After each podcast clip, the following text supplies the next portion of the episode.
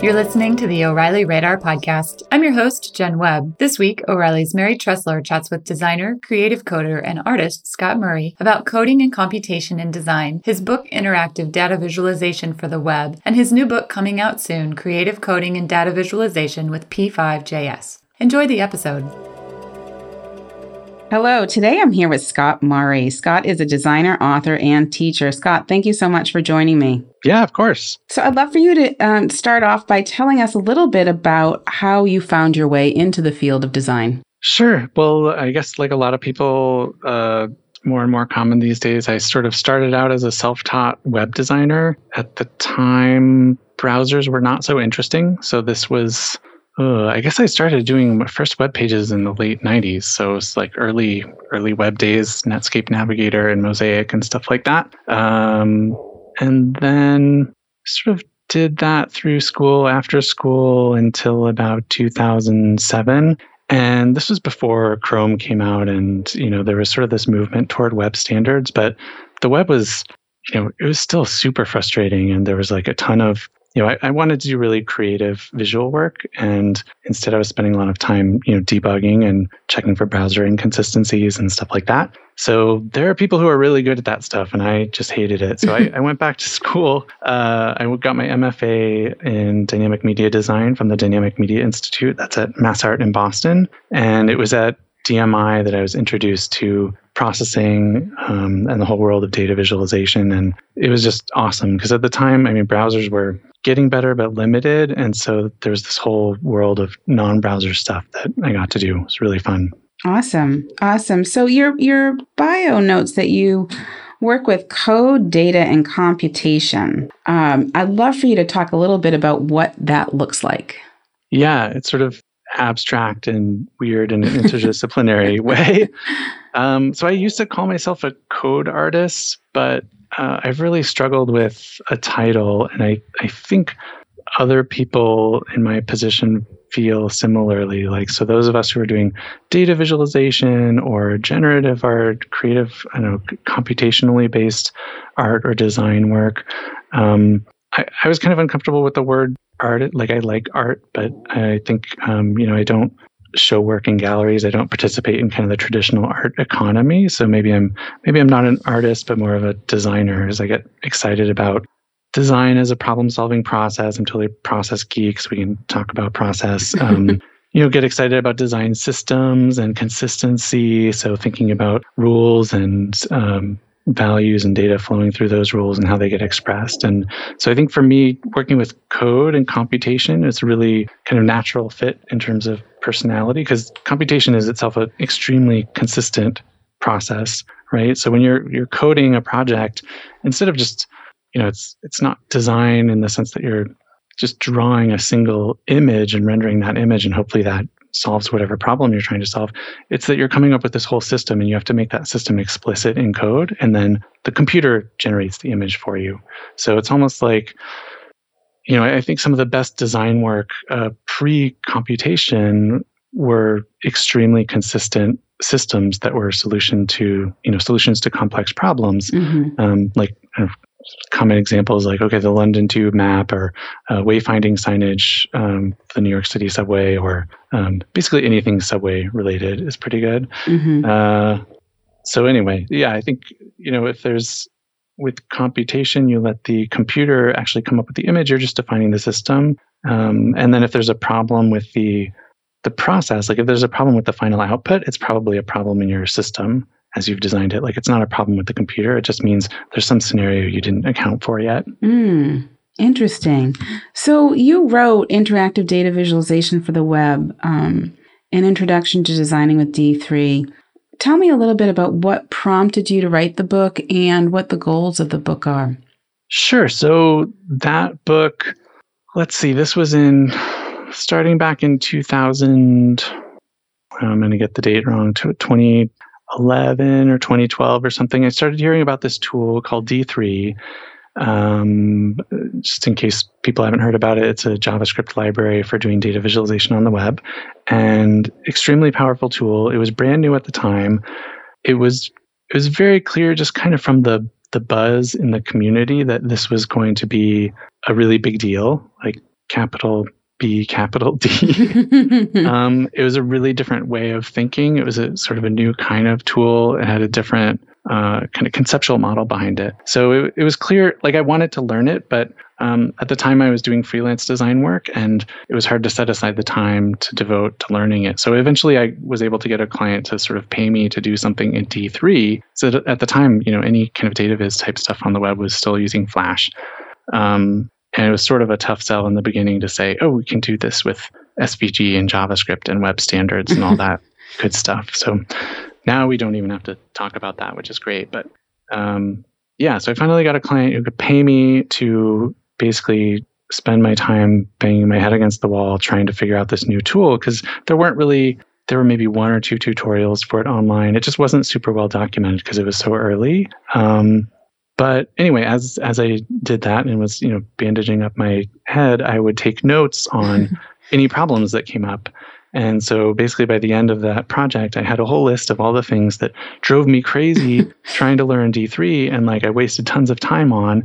But at least now I had this list, and I sort of assumed that, you know, my, my sort of supposition was that anything that frustrated me would probably frustrate somebody else out there. So I started writing up these tutorials on my own website just to say, hey, here's how I think D3 works. Uh, this is the way that made sense to me and you know hopefully this will spare you some headaches. Mm. um, and those those really took off and started getting just a ton of traffic and my wife actually suggested at one point she was like you know you're getting um, you know thousands of visitors a day like reading about this material like there's demand for this you should expand this and make it into like a proper book. Um, so that's uh, that's kind of what happened. That's awesome. That's awesome. So Talk to me. I mean, you've been in the data visualization space for quite some time, but talk to me about why it's a great skill for designers to learn. For those designers listening to this that are that haven't haven't yet learned it, what is um, what's so great about it? Yeah, well, this is one of those questions that's great because it was so much harder to answer 10 years ago, but now we're sort of, you know, we're, we're swimming in infographics and like we have open government data, open data, APIs, data, data, data, everything. So it's just, it's so much easier and so much more self evident to, you know, explain why this is important. Um, obviously you can't avoid data it's kind of this critical part of the modern world and the way i see it to stay relevant designers have to keep engaging with the modern world. You can't be stuck in the past. And that means you have to engage with data. And certainly visualization is a natural fit um, for designers because it's leveraging all the visual communication skills, all the problem solving skills that we've already practiced. It's just in a more specific domain. So, you know, you might not be designing band posters, you might still be designing posters or dashboards or charts or something, but your source material are these rows and columns of values instead of you know sort of unstructured text. Mm-hmm. so it's it's sort of you know it's it's it's just a more specific kind of design. It uses all the same skills and then some. Mm. interesting. So um, i totally agree with you on the the you know the flood of data. You think about the growing need for visualization skills there alone um, and just trying to understand and communicate vast amounts of data mm-hmm. Um, so, talk to me a little bit about um, what you would recommend beyond obviously your book. What kinds of resources you would recommend to a designer who's new to visualization, wants to learn about it? Yeah, sure. Uh, so the other good news is we have tons and tons of books now.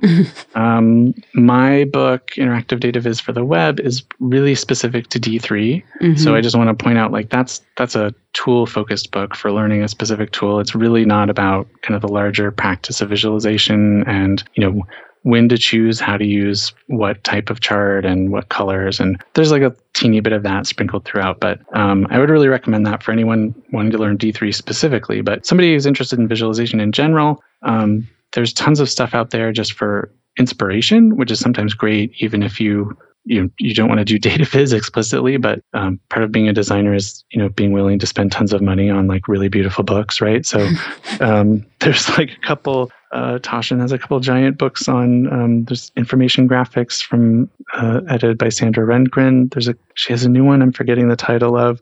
There's Gareth Cook has the best info best American infographics series. Um, so there are more and more of these collections that are sort of I think good starting points just for inspiration.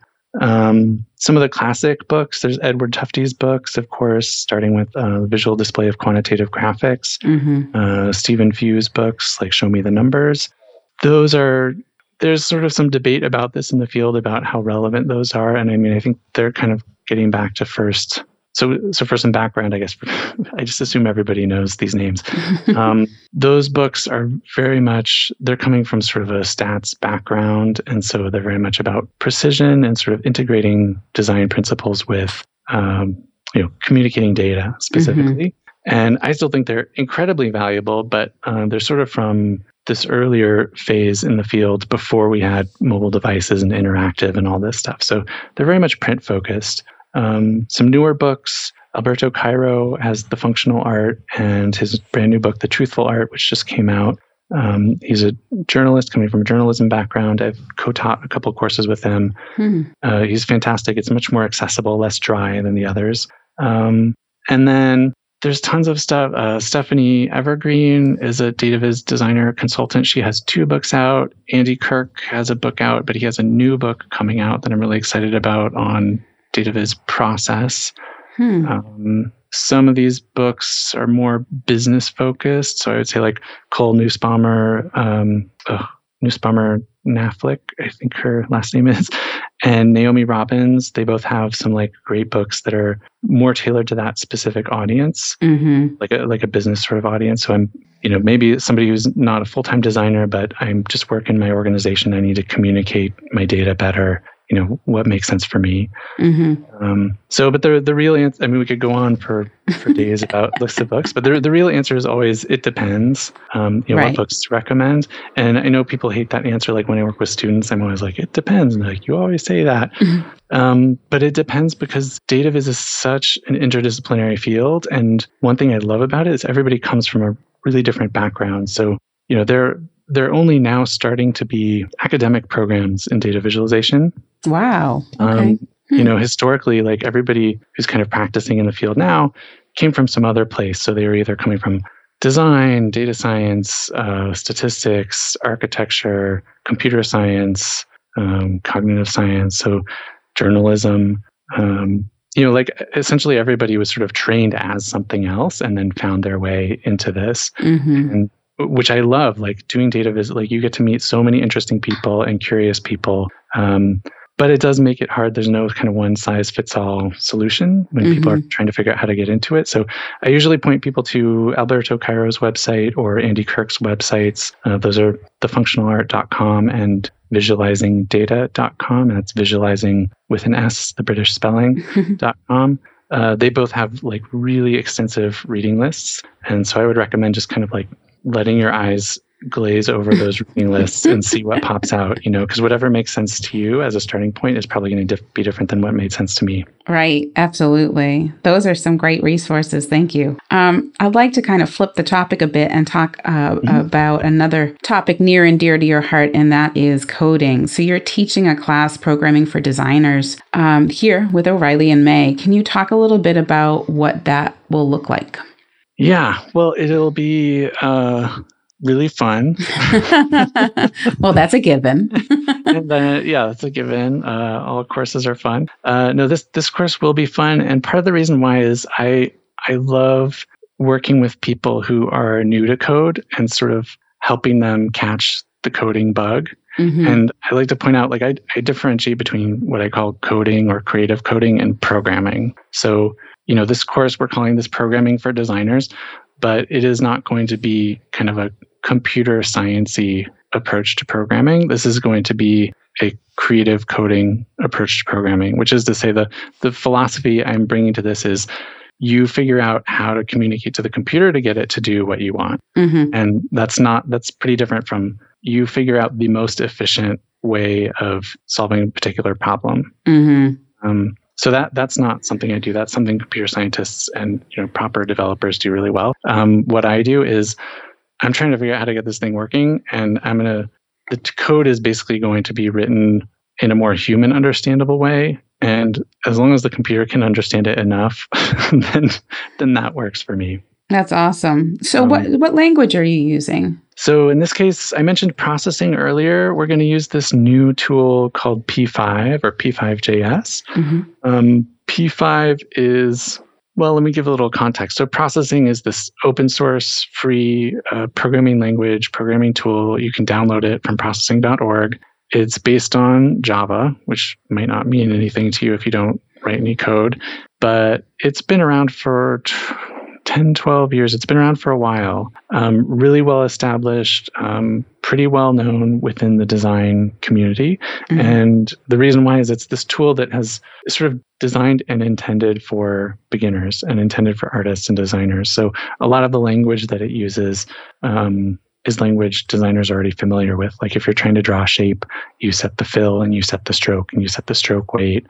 Um, and you can have you know, red, green, blue values, hue, saturation, brightness values. You can have alpha transparency values. So it's kind of all language that you're already familiar with in terms of thinking of visual properties, mm-hmm. um, as opposed to some other programming languages not intended for designers, where you can achieve the same effects, but it's it's really clunky and challenging. So processing has been around for a long time, but um, because it's based on Java, it used to work well on the web and now it doesn't now that Java applets are sort of have been blocked by a lot of browsers. So anyway, the short version of the story is P5 is this fresh reimagining of processing, sort of the philosophical approach of processing, but based on JavaScript. So it's completely web native. So everything that you learn in this course um, could stand on its own. So you can just use it, use P5 on its own, separate from the web, mm-hmm. or like anything that you learn will also be JavaScript. And everybody knows JavaScript is the language that runs in every web browser. So kind of everybody's trying to learn JavaScript. So for me, P5 is this amazing place to start because it's really friendly, really accessible as far as um, programming languages go. Um, and it's all really underneath, you know, for down the road when you start to care about stuff like this, it's all based on JavaScript. So everything that you learn here will be applicable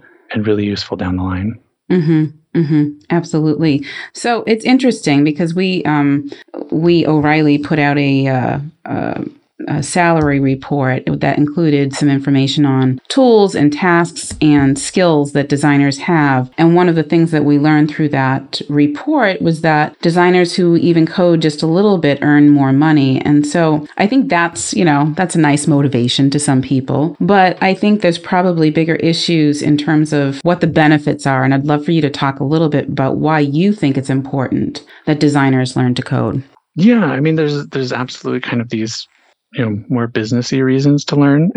Right. those are those are great and valid. I truthfully i want people's first motivation to be that it sounds fun you know and that, that's why this course is going to be fun. Like we're going to be you know underneath what we're doing is like serious skill building. Mm-hmm. but on the surface we're going to be making like silly interactive faces and they're going to blink at you and stick their tongues out and you know whatever you can dream up with. Because the thing is that code is so um I think it's so powerful, but a lot of people feel really intimidated. Um, and my, my job is to make it approachable. Um, mm-hmm. Um, I think I think there's this expectation that writing code, or especially if you call it programming, it feels like a bit too mathy or too mm-hmm. arcane, and especially you know I, I don't want to generalize for all certainly not all designers, but a lot of people who get into design you know love love the visuals. And they're like hey i want to i want to make visuals and i want to come up with these visual solutions to problems. And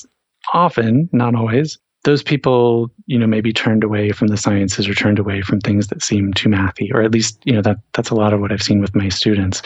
So anyway my my approach which you'll see if you sign up for the course is uh, kind of try and keep things as silly as possible so you sort of forget that you were intimidated by what you're about to do.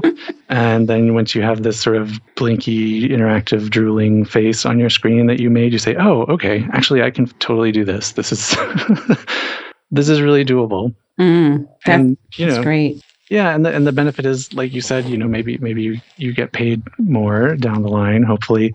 But uh, to me the really short term is even if you don't go on to code as part of your job, learning to speak that language and learning that this sort of thinking process that goes behind uh, well, we call it sort of computational thinking. So, appreciating how the computer operates and how you have to think about your own systems, design systems differently in order to fit them into that box that the computer can understand. Mm-hmm. Um, that's really helpful, even if you don't code yourself later, because then you can talk to developers and other people on your team who are working with this stuff. And I guarantee you'll start to understand, oh, you know, they always get frustrated when I ask for X, Y, and Z. And now I see why that's a big deal because I have a sense, mm-hmm. even if you don't understand the details, like you have a sense of what effort had to go into creating that. Mm-hmm. That's a really good point. Um, you know, so you, I mean, obviously, you're teaching this class. You've taught other classes. You were assistant professor of design at the University of San Francisco. So, with all that in mind, I'd love for you to talk a little bit about what you think of the state of design education and learning. Yeah, I, um, it's not totally my area of expertise, so I can't, you know, speak sort of the whole for, speak for all of education. Right. But, you know, my sense within my own little niche is that things are improving and they're improving in an exciting way.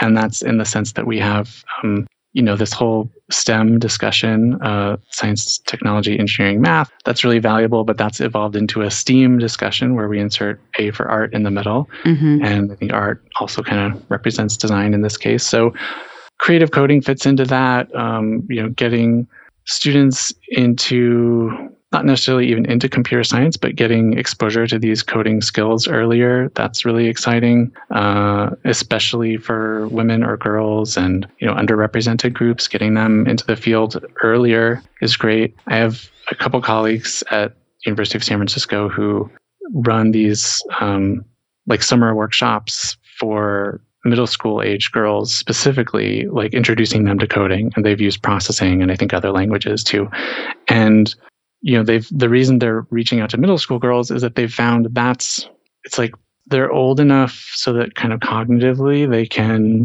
really appreciate the abstraction and the concepts and the logic and all, all this stuff that goes into that computational thinking mm-hmm. but they're not quite teenagers so they haven't yet been socialized to think that this is uncool or you know they don't know that um, the culture says women shouldn't be doing this um, right yet so it turns out middle school is sort of the right age to sort of um, strategically right. teach these particular students so i don't know that i mean middle school level is not my level but i'm, I'm excited to see efforts like that mm-hmm. uh, and then certainly undergrad and graduate level like we're seeing more and more programs in uh, data visualization and kind of coding related practices that aren't just computer science. Like they might have more of a data element, they might have more artistic um, expression element to it. Mm-hmm, mm-hmm. It is exciting. It's a great it's a great time to kind of watch what people are doing, bringing different groups together. And I think the um,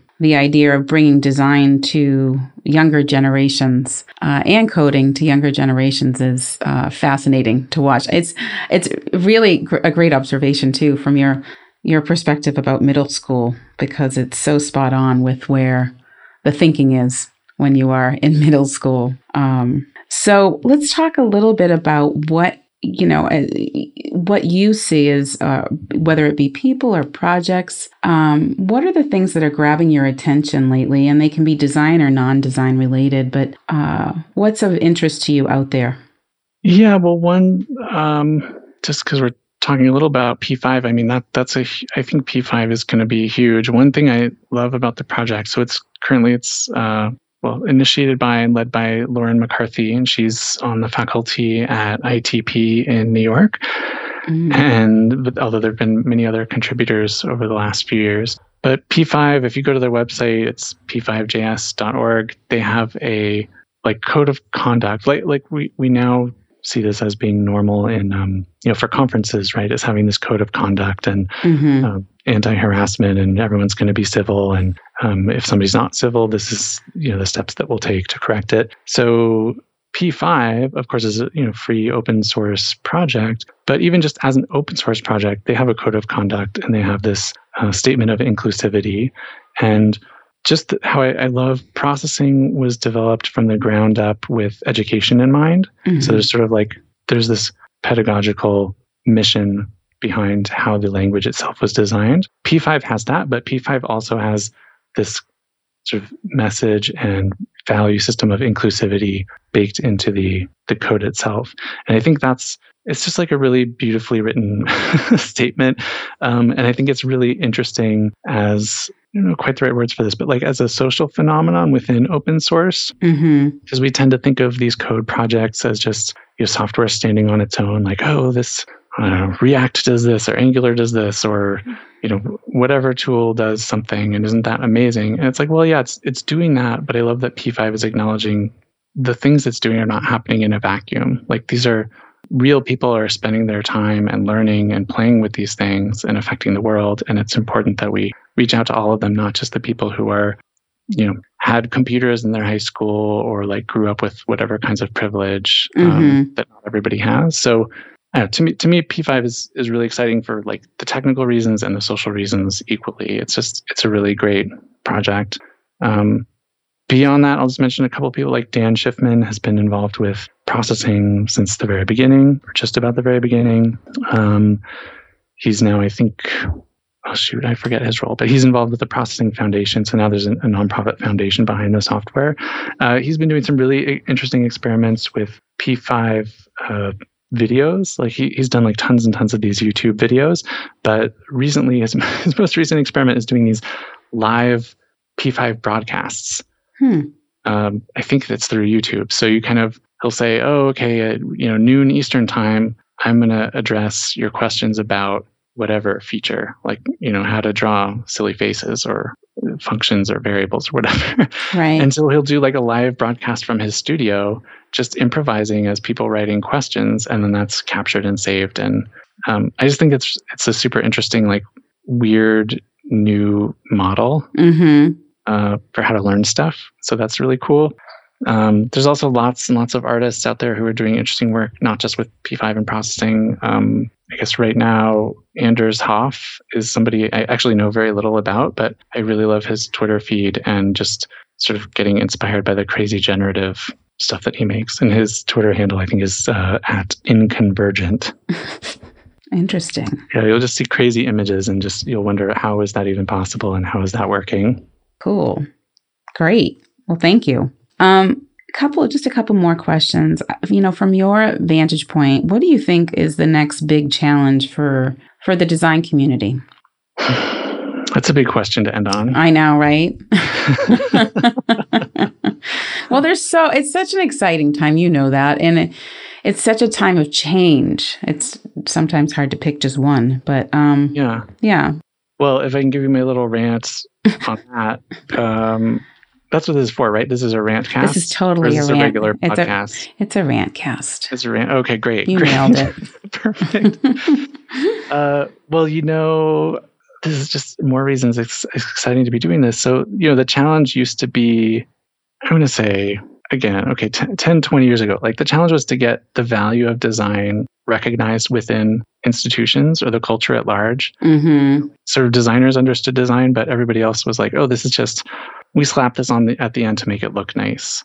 Um, whether that's, you know, a, a product, a physical product or visual design interface, whatever. And I feel like now well, not now, but certainly over the last 10, 20 years, you know, Apple especially, but others have sort of solved that problem. Like now people are realizing, oh, design is critical to the success of any product or effort or essentially anything, right? Like we can apply a design process and it will help. Um, so now I think one of the challenges I see is getting design recognized as a, a problem solving process mm-hmm. and not just as a beautification tool and not even just as a, a visual process either.